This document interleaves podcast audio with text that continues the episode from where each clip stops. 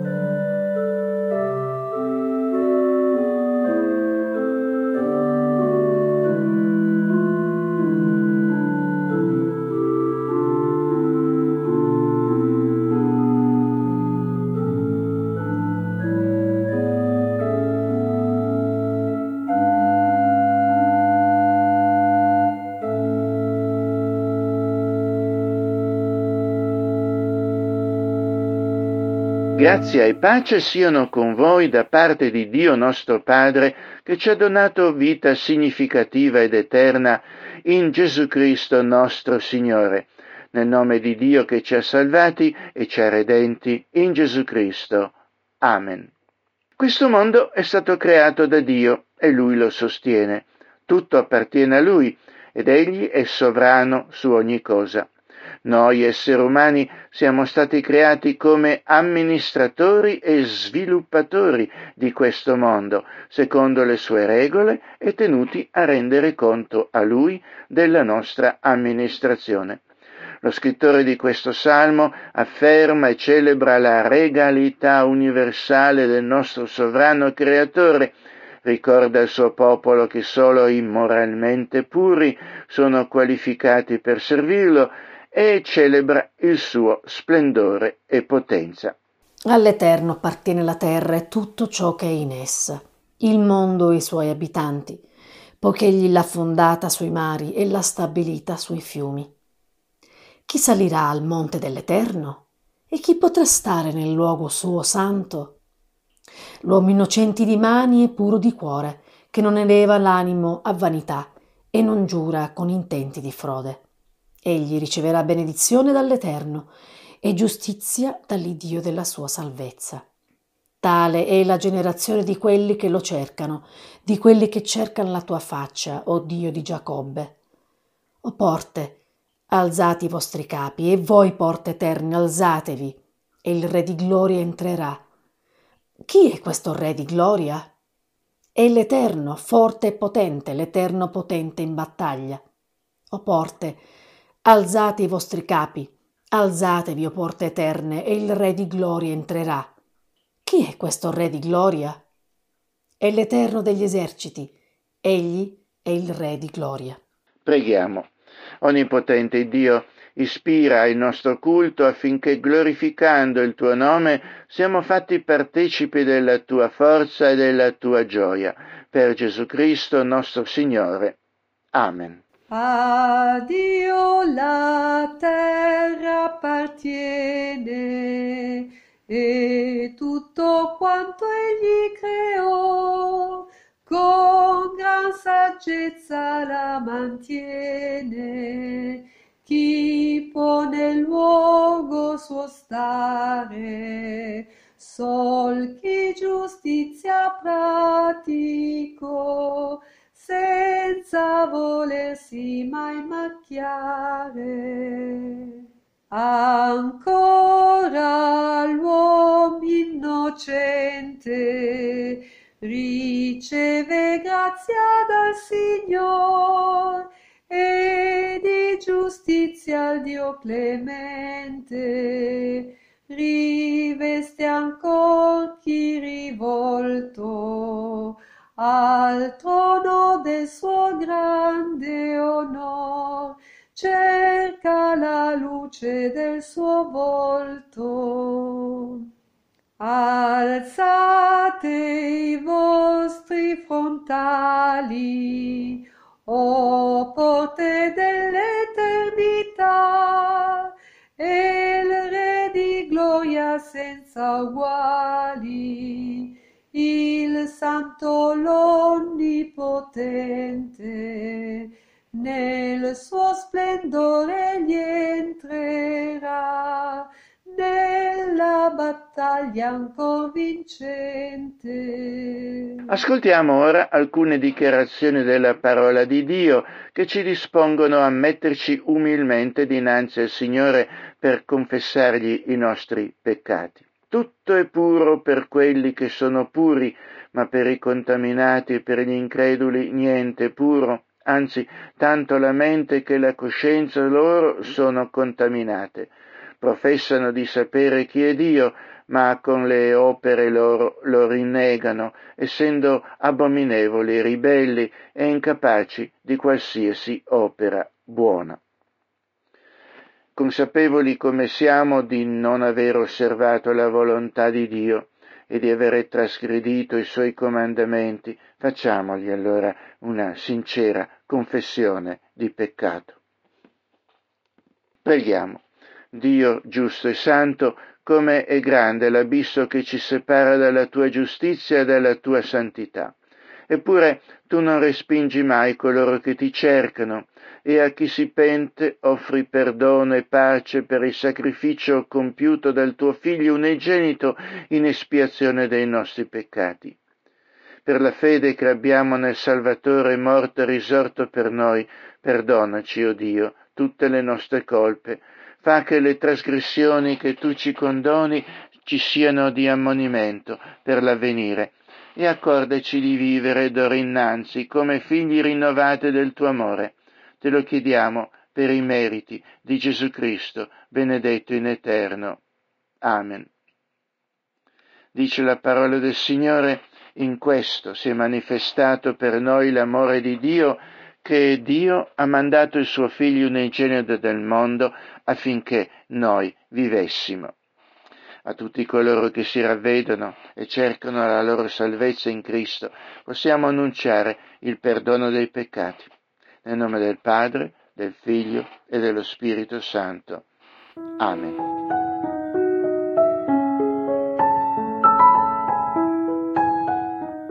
Credo in Dio Padre Onnipotente, Creatore del cielo e della terra e in Gesù Cristo, suo Figlio unigenito, Signore nostro, il quale fu concepito di Spirito Santo, nacque da Maria Vergine, patì sotto Ponzio Pilato, fu crocifisso, morì e fu sepolto, discese nel soggiorno dei morti, il terzo dì risuscitò, salì al cielo, siede alla destra di Dio, Padre Onnipotente di là ha da venire a giudicare i vivi e i morti.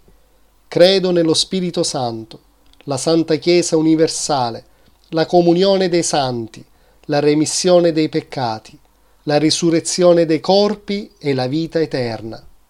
Amen.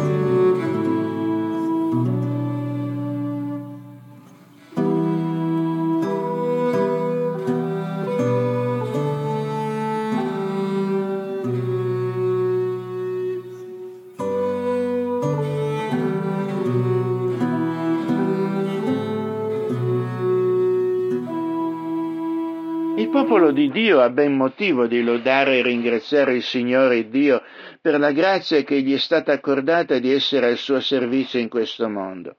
Si tratta indubbiamente di una grande responsabilità e i compiti che gli sono stati affidati sono temibili, vista la forza dei loro avversari. Ogni sforzo e sacrificio fatto al riguardo però non sarà mai vano perché i propositi di Dio andranno sempre a sicuro compimento. Il Salmo 24, con il quale già abbiamo aperto le letture bibliche di quest'oggi, celebra la sovranità, splendore e potenza di Dio. Nella seconda lettura vediamo il popolo di Dio che celebra con canti e danze l'ingresso dell'arca dell'alleanza, segno della presenza di Dio in mezzo a loro, nella città di Gerusalemme, centro di irradiamento del regno di Dio. Le grandi benedizioni che la grazia di Dio ci ha accordato in Cristo sono celebrate nella terza lettura. Nella vicenda infine di Giovanni il battezzatore, terminata tragicamente, vediamo un eminente servitore di Dio che compie fedelmente il suo compito profetico senza temere le minacce dei potenti di questo mondo, sicuro che anche il suo martirio non sarà vano. Sì, il popolo di Dio ha ben motivo di lodare e ringraziare il Signore per la grazia che gli è stata accordata di essere al suo servizio in questo mondo.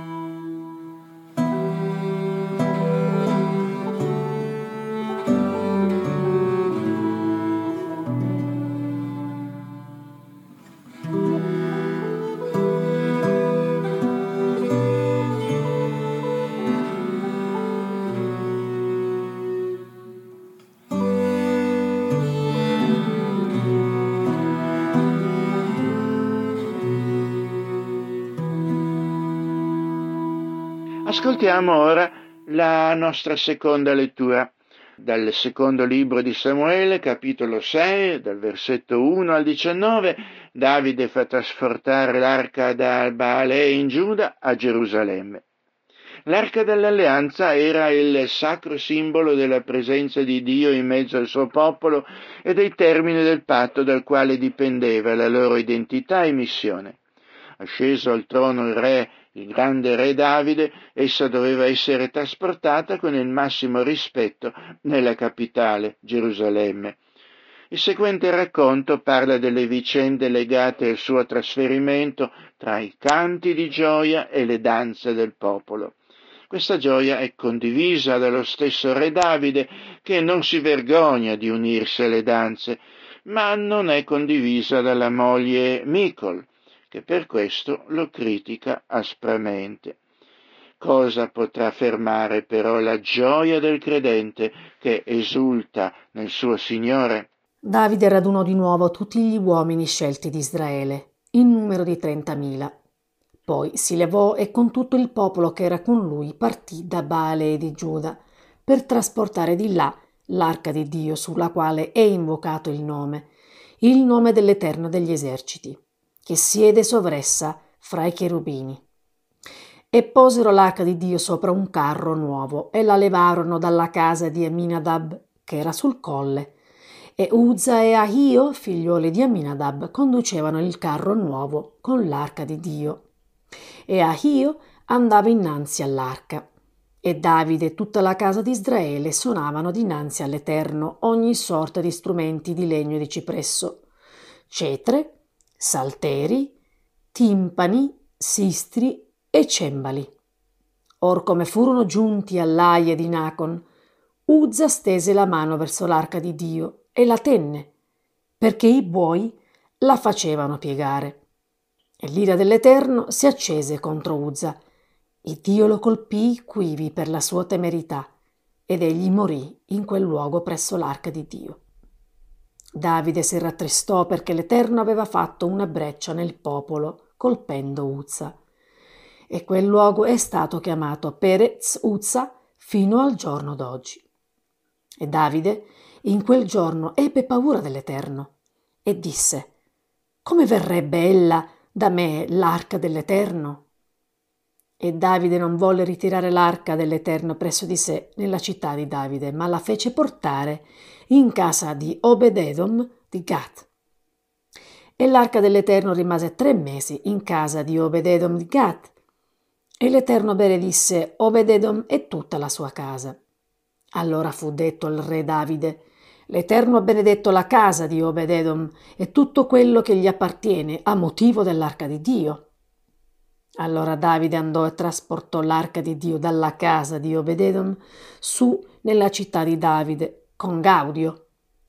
Quando quelli che portavano l'arca dell'Eterno avevano fatto sei passi, si immolava un bue ed un vitello grasso. E Davide danzava a tutta forza davanti all'Eterno e s'era cinto di un efod di lino. Così Davide e tutta la casa di Israele trasportarono su l'arca dell'Eterno con giubilo e a suon di tromba.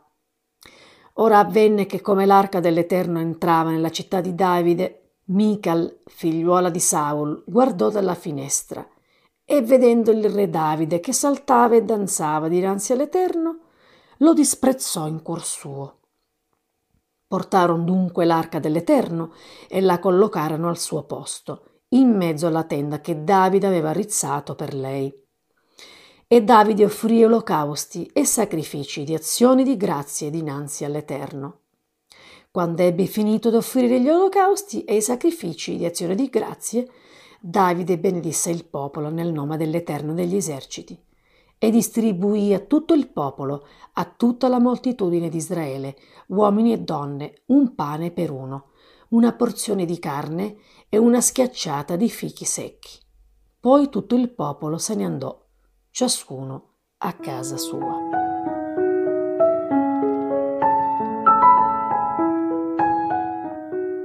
Terza lettura dalla lettera agli Efesini, capitolo 1, dal versetto 3 al 14, benedizioni di Dio in Gesù Cristo, autore della nostra redenzione e capo della Chiesa.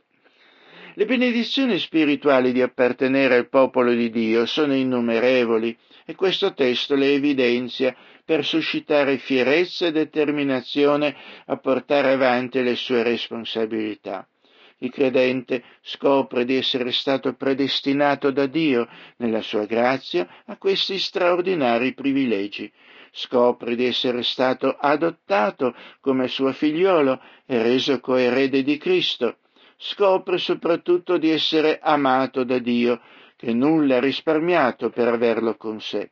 Il suggello dello Spirito Santo, infine, conferma queste benedizioni che niente e nessuno potrà più togliergli. Benedetto sia l'Iddio e Padre del nostro Signore Gesù Cristo, il quale ci ha benedetti di ogni benedizione spirituale nei luoghi celesti in Cristo, siccome Lui ci ha eletti prima della fondazione del mondo affinché fossimo santi ed irreprensibili dinanzi a Lui nell'amore, avendoci predestinati ad essere adottati per mezzo di Gesù Cristo, come suoi figliuoli, secondo il beneplacito della sua volontà, all'ode della gloria della sua grazia, la quale egli ci ha elargita nell'amato suo. Poiché in lui noi abbiamo la redenzione mediante il suo sangue, la remissione dei peccati, secondo le ricchezze della sua grazia, della quale egli è stato abbondante verso di noi, dandoci ogni sorta di sapienza e di intelligenza, col farci conoscere il mistero della sua volontà giusta e il disegno benevolo che egli aveva già prima in se stesso formato, per tradurlo in atto nella pienezza dei tempi, che consiste nel raccogliere sotto un solo capo, in Cristo cioè, tutte le cose, tanto quelle che sono nei cieli quanto quelle che sono sopra la terra.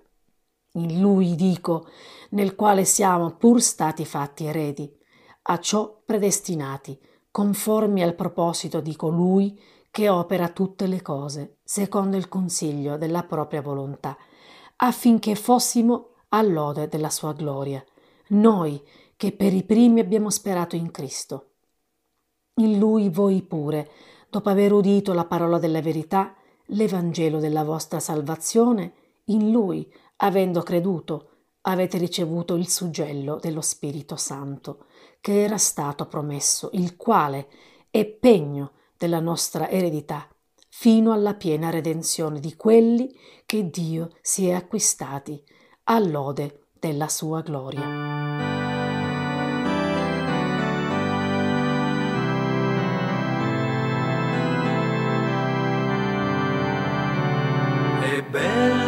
Dar lode al Signore, dar lode al cantare al nome, oh Santissimo, annunciare al mattino il tuo amore per già, la tua fedeltà nella notte.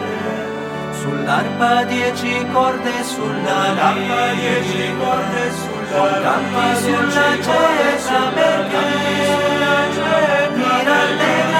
in gioia le tue meraviglie, esulto per l'opera tua. Come sono grandi le tue opere, quanto i pensieri tuoi, l'uomo insensato non può intendere e lo stolto non capirà bello dar lode al Signore, dar lode al cantare al tuo nome, oh Altissimo, annunciare al mattino il tuo amore per la tua fedeltà nella notte. Sull'arpa dieci corde sulla lira, dieci corde sulla canti sulla cesa perché mi rallegrino sin gioia le tue meraviglie, esulto per l'opera tua. I giusti come palme fioriranno, come cedri cresceranno, piantati nella casa del Signore, negli atri del nostro Dio bello dar lode al Signore, saltare al oh Altissimo, annunciare al mattino il tuo amore per giocare, la tua fedeltà nella notte. Sull'arpa dieci corde sulla lira, dieci corde sulla lira, canti sulla cesa perché mi rallegrano, Signore, le tue meraviglie, esulto per l'opera tua. Conoscete l'espressione perdere la testa?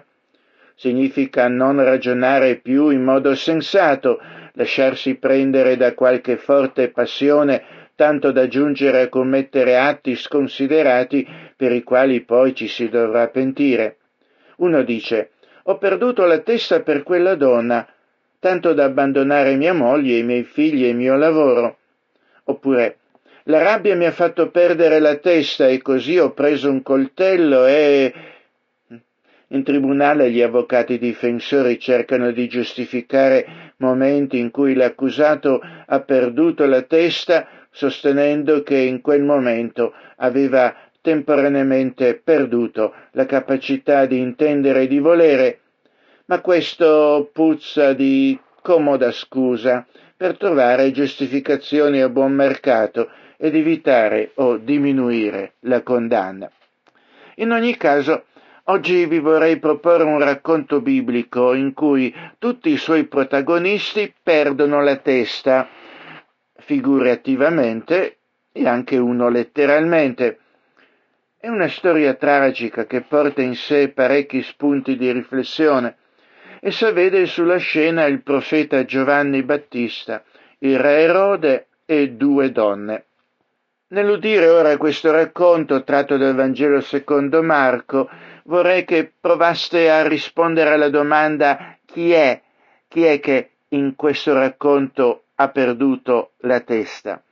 Vedete poi se anche noi, in qualche modo, potremmo trovarci in una situazione simile e, e come noi reagiremmo. Marco capitolo 6 dal 14 al 29. Ora il re Erode udì parlare di Gesù, che la sua rinomanza si era sparsa, e diceva Giovanni Battista è risuscitato dai morti ed è per questo che agiscono in lui le potenze miracolose. Altri invece dicevano È Elia. Ed altri ancora È un profeta come quelli di una volta. Ma Erode, udito ciò, diceva Quel Giovanni che io ho fatto decapitare è lui che è risuscitato poiché esso, Erode, aveva fatto arrestare Giovanni e lo aveva in- fatto incatenare in prigione a motivo di Erodiada, moglie di Filippo, suo fratello, che egli, Erode, aveva sposata. Giovanni infatti gli diceva E non ti è lecito di tener la moglie di tuo fratello.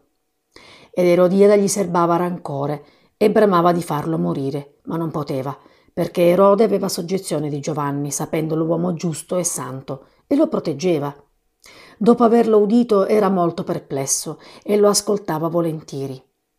Ma venuto un giorno opportuno, che Erode, nel suo natalizio, fece un convito ai grandi della sua corte, ai capitani ed ai primi della Galilea.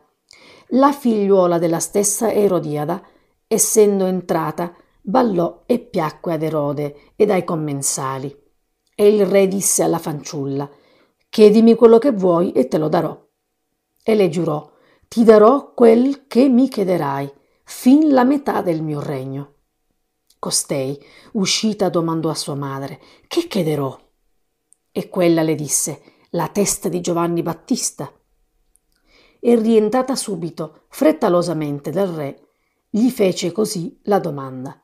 Voglio che sul momento tu mi dia in un piatto la testa di Giovanni Battista. Il re ne fu grandemente rattristato, ma a motivo dei giuramenti fatti e dei commensali non volle dirle di no e mandò subito una guardia con l'ordine di portargli la testa di lui. E quegli andò, lo decapitò nella prigione e ne portò la testa in un piatto e la dette alla fanciulla e la fanciulla la dette a sua madre. I discepoli di Giovanni udita la cosa, andarono a prendere il suo corpo e lo deposero in un sepolcro.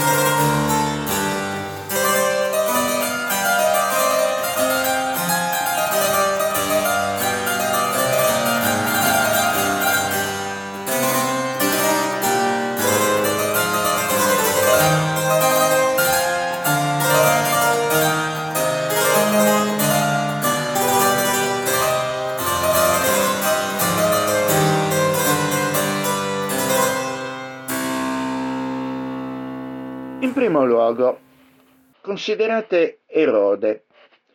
Chi è questo re Erode? È Erode Antipa, figlio di Erode il Grande, il quale lo ebbe dalla quarta moglie Maltace. Ambizioso come il padre, egli non era che un corrotto re fantoccio a servizio dell'occupante romano. Anch'egli aveva speso somme ingenti per grandi opere pubbliche, fra cui l'edificazione della città di Tiberiade in onore dell'imperatore romano Tiberio. Passa per noi la storia perché, come racconta questo testo, fa imprigionare e decapitare Giovanni Battista, che aveva osato rimproverargli lo stato di adulterio in cui viveva con la compiacente Erodiade, moglie legittima di Erode Filippo, suo fratello. Gesù lo definisce una volpe in Luca 13, 32. Durante l'arresto di Gesù egli era a Gerusalemme in occasione della Pasqua e perché Pilato viene a sapere che Gesù è Galileo, lo fa comparire in giudizio davanti a lui. Il Nuovo Testamento lo ricorda come un uomo dissoluto, superstizioso e astuto. Rimane tetrarca della Galilea fino al 39 d.C. e per ben 43 anni. Caduto in disgrazia, viene esiliato da Caligola nelle Gallie, dove vi muore nel 40 d.C. In che modo Erode perde la testa? Beh, si avvale in primo luogo del suo potere contro la verità. Ecco, Erode aveva perduto la testa, avvalendosi del suo potere contro la verità, forzando le cose ad andare nel modo che lui avrebbe voluto. L'autorità è stabilita da Dio al servizio della giustizia e non solo deve amministrare la giustizia, ma essere esempio di giustizia nella sua vita personale e politica. Certo, l'ascesa al trono di Israele di Erode non era certo legittima, era un servo compiacente di stranieri invasori. Giovanni Battista riconosce però il dato di fatto che lui è re e con coraggio denuncia non tanto la legittimità di Erode, ma, visto che pretende di essere re, lo sfida, ponendolo di fronte alle responsabilità che Dio si aspetta che un re adempia. Dopotutto Israele è popolo di Dio, luce delle nazioni. Sono responsabilità che ampiamente Erode disattende, non amministra la nazione con giustizia, la sua vita personale del tutto immorale, avidità, corruzione, adulterio, furto, omicidi gratuiti. Giovanni, Giovanni non era un esponente della casta religiosa al potere, ugualmente corrotta, non aveva nulla a che fare con la religione costituita. Può essere importante per noi non avere legami istituzionali con i centri di potere, la Chiesa con lo Stato, ad esempio. Garantisce la più totale libertà di predicazione, soprattutto per il fatto che a causa del peccato la politica è sempre sporca e è sporca chi la tocca.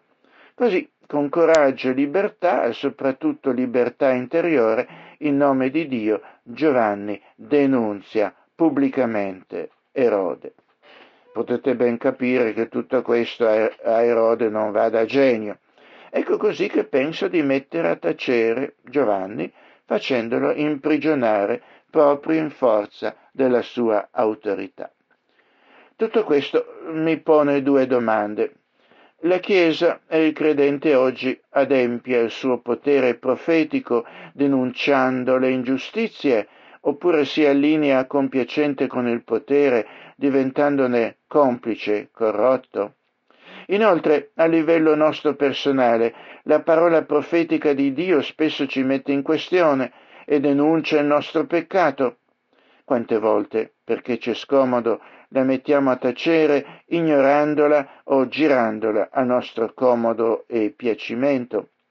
In che modo noi perdiamo la testa incatenando la parola di Dio perché non ci disturbi con i suoi appelli alla, alla conversione? Poi Erode trova un capro espiatorio. Erode aveva perduto la testa eh, per la sua colpa, aveva cercato di criminalizzare una persona che non aveva paura di denunciare l'ingiustizia piuttosto che affrontare l'ostilità del popolo. Erode sapeva che né la sua coscienza né il popolo avrebbe certo approvato il suo comportamento. Allora che fa? Cerca di nascondere le sue malefatte, accusando a sua volta Giovanni Battista di sedizione e di rivolta. E Giovanni, che diventa così il perturbatore della quiete pubblica, è lui che osa criticare e mettere in questione l'autorità, era Erode uno dei responsabili dei problemi della nazione, ma lui gira le carte in tavola e fa diventare Giovanni la causa di tutti i guai. Anche il malvagio e idolatra re Achab nell'antico Israele, accusato giustamente dal profeta Elia, fa diventare Elia il responsabile dei guai della nazione. Ricordate alcune battute del dialogo che viene fra di loro? Appena Acab vide Elia, gli disse, sei tu che metti scompiglio in Israele? Elia rispose, non sono io che metto scompiglio in Israele, ma tu e la casa di tuo padre, perché avete abbandonato i comandamenti del Signore e tu sei andato dietro agli idoli. Questo in prima Re 18. E quando nel Nuovo Testamento, a seguito della predicazione degli Apostoli, i trafficanti di idoli di Efeso non riescono più a fare i loro sporchi affari, che fanno? Trascinano gli apostoli in tribunale e dicono questi uomini che sono giudei turbano la nostra città e predicano riti che a noi romani non è lecito accettare né praticare. È sempre la stessa storia. Comodo, vero? E, e, e, quante volte chi denuncia le ingiustizie viene oggi criminalizzato come comoda scappatoia per i disonesti, per continuare a fare i loro comodi. La verità fa male. Oppure, a livello personale, quante volte la tagliente parola di Dio ci è scomoda e allora accusiamo, la accusiamo di essere superata, piena di errori, inadatta al giorno d'oggi, eh, se non addirittura pericolose. Anche noi allora perdiamo la testa recitando chi invece vorrebbe farci solo del bene. Erode aveva perduto la testa non riflettendo abbastanza sul suo rapporto di amore e odio con il suo avversario. Dice il testo, Erode aveva soggezione di Giovanni sapendo che era un uomo giusto e santo e lo proteggeva e dopo averlo udito era molto perplesso e l'ascoltava volentieri. Strano questo, non è vero?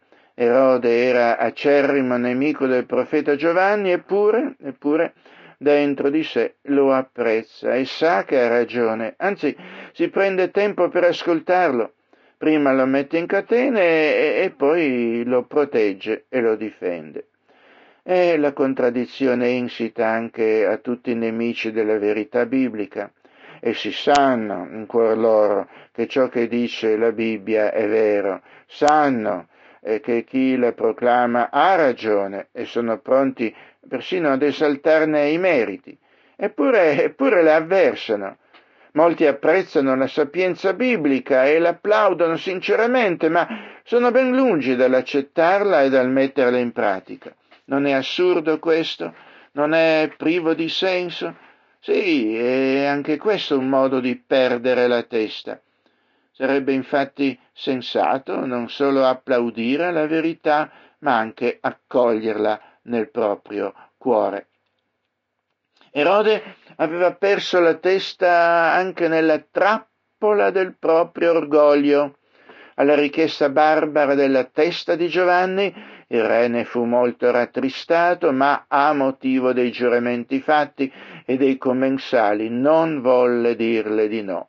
Ad Erode piace l'approvazione del plauso della gente, vuole essere considerato come uno che mantiene i propri impegni e se ha promesso di accordare ad Erodiade tutto quello che avesse chiesto e lei chiede la testa di Giovanni, ebbene non può certo perdere la faccia deve acconsentire. E non ha forse promesso? Il proprio orgoglio lo acceca, gli fa perdere il buon senso, la capacità di discernimento.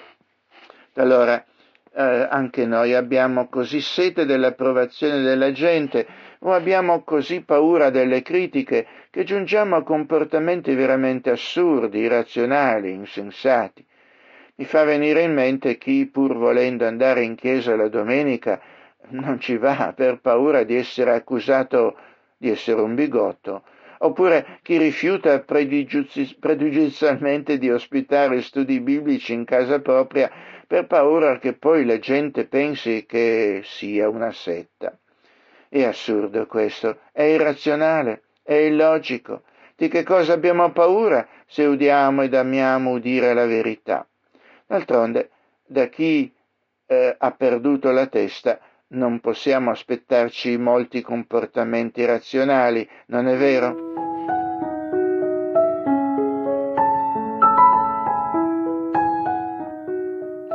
Considerate ora le donne citate nel racconto.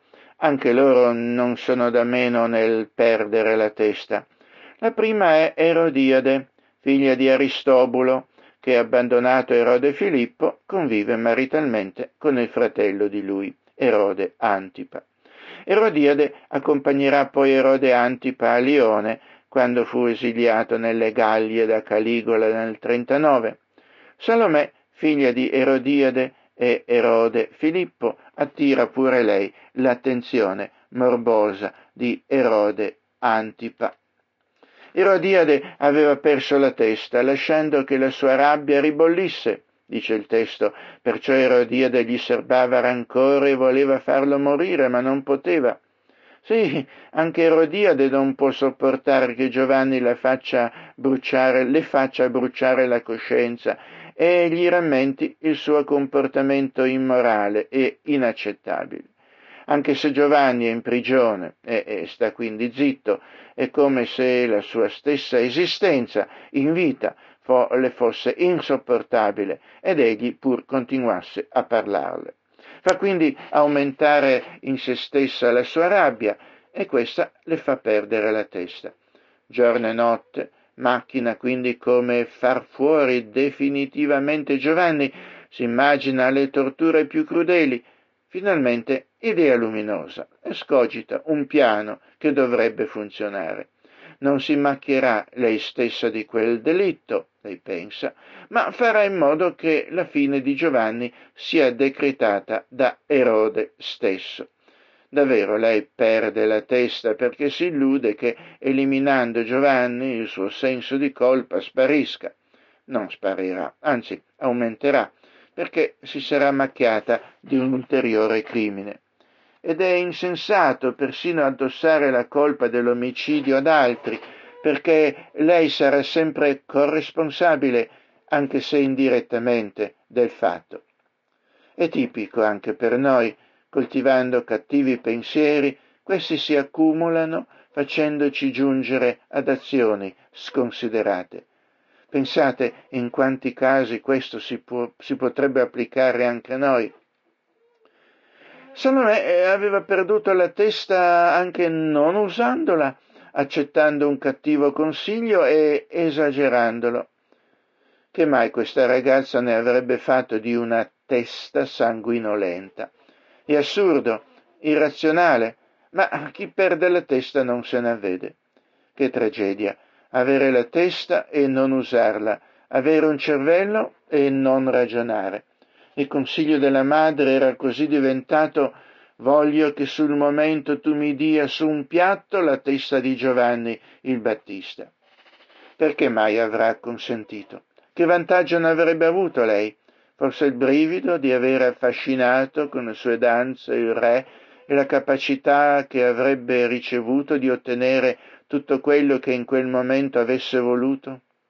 Non sarebbe stato meglio che egli avesse chiesto la metà del regno di Erode? Si sa però che chi perde la testa non ragiona più. E noi usiamo la testa quando potremmo farlo, oppure ci lasciamo trascinare dalla vanità, dall'ambizione, dalla concupiscenza. È come, è come l'uomo maturo che si innamora follemente di una ragazza e che abbandona la propria famiglia e reputazione per correrle dietro, per poi scoprire dopo un po', dopo aver perso tutto, che la ragazza neppure più lo vuole, lo tradisce e si è preso gioco di lui. Indubbiamente questi ha perduto la testa.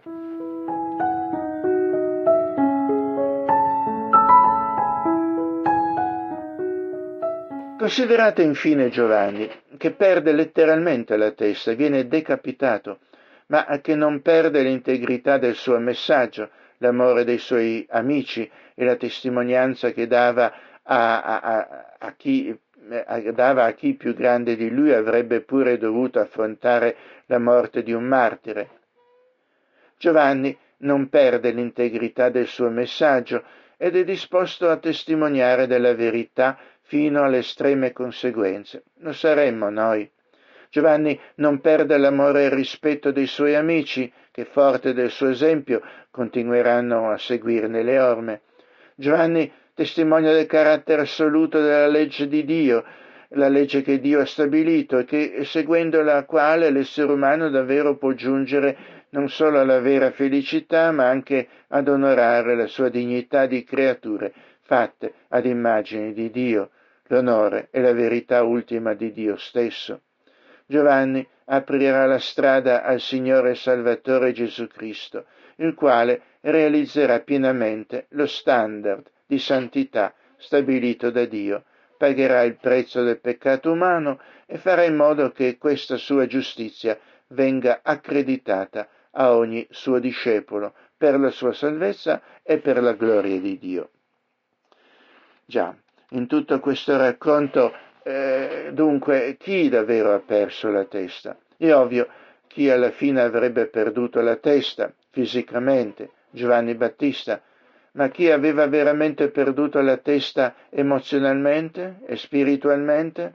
Erode, Erodiade e Salomè, eh, che conservarono la loro testa, ma perdettero la loro dignità e una coscienza pulita, pregiudicando la loro salvezza presso Dio. Certo, come per ogni peccatore avrebbero sempre potuto riconoscere in seguito i loro peccati e implorare sinceramente il perdono di Dio. Anche nel racconto evangelico del figliol prodigo, il giovane perde la testa, sperperando tutti i suoi beni, vivendo dissolutamente. Poi però, dice il testo, rientra in se stesso, ritornando pentito da suo padre, che lo accoglie e lo perdona quale consuntivo però avrebbero poi dovuto alla fine fare della propria vita Erode, Erodiade e Salomè? Un totale fallimento. E questo è il prezzo per perdere la testa dietro alle nostre passioni, alle nostre ambizioni, concupiscenze, amor proprio, un presunto rispetto della gente. Abbiamo perso la testa se non vediamo che un giorno dovremmo rendere conto di noi stessi davanti a Dio e viviamo come se niente fosse, illudendoci che alla fine tutto ci andrà bene lo stesso? Allora l'esortazione che Dio vuol farci oggi non può altro che essere perdi qualunque altra cosa, ma non perdere mai la testa.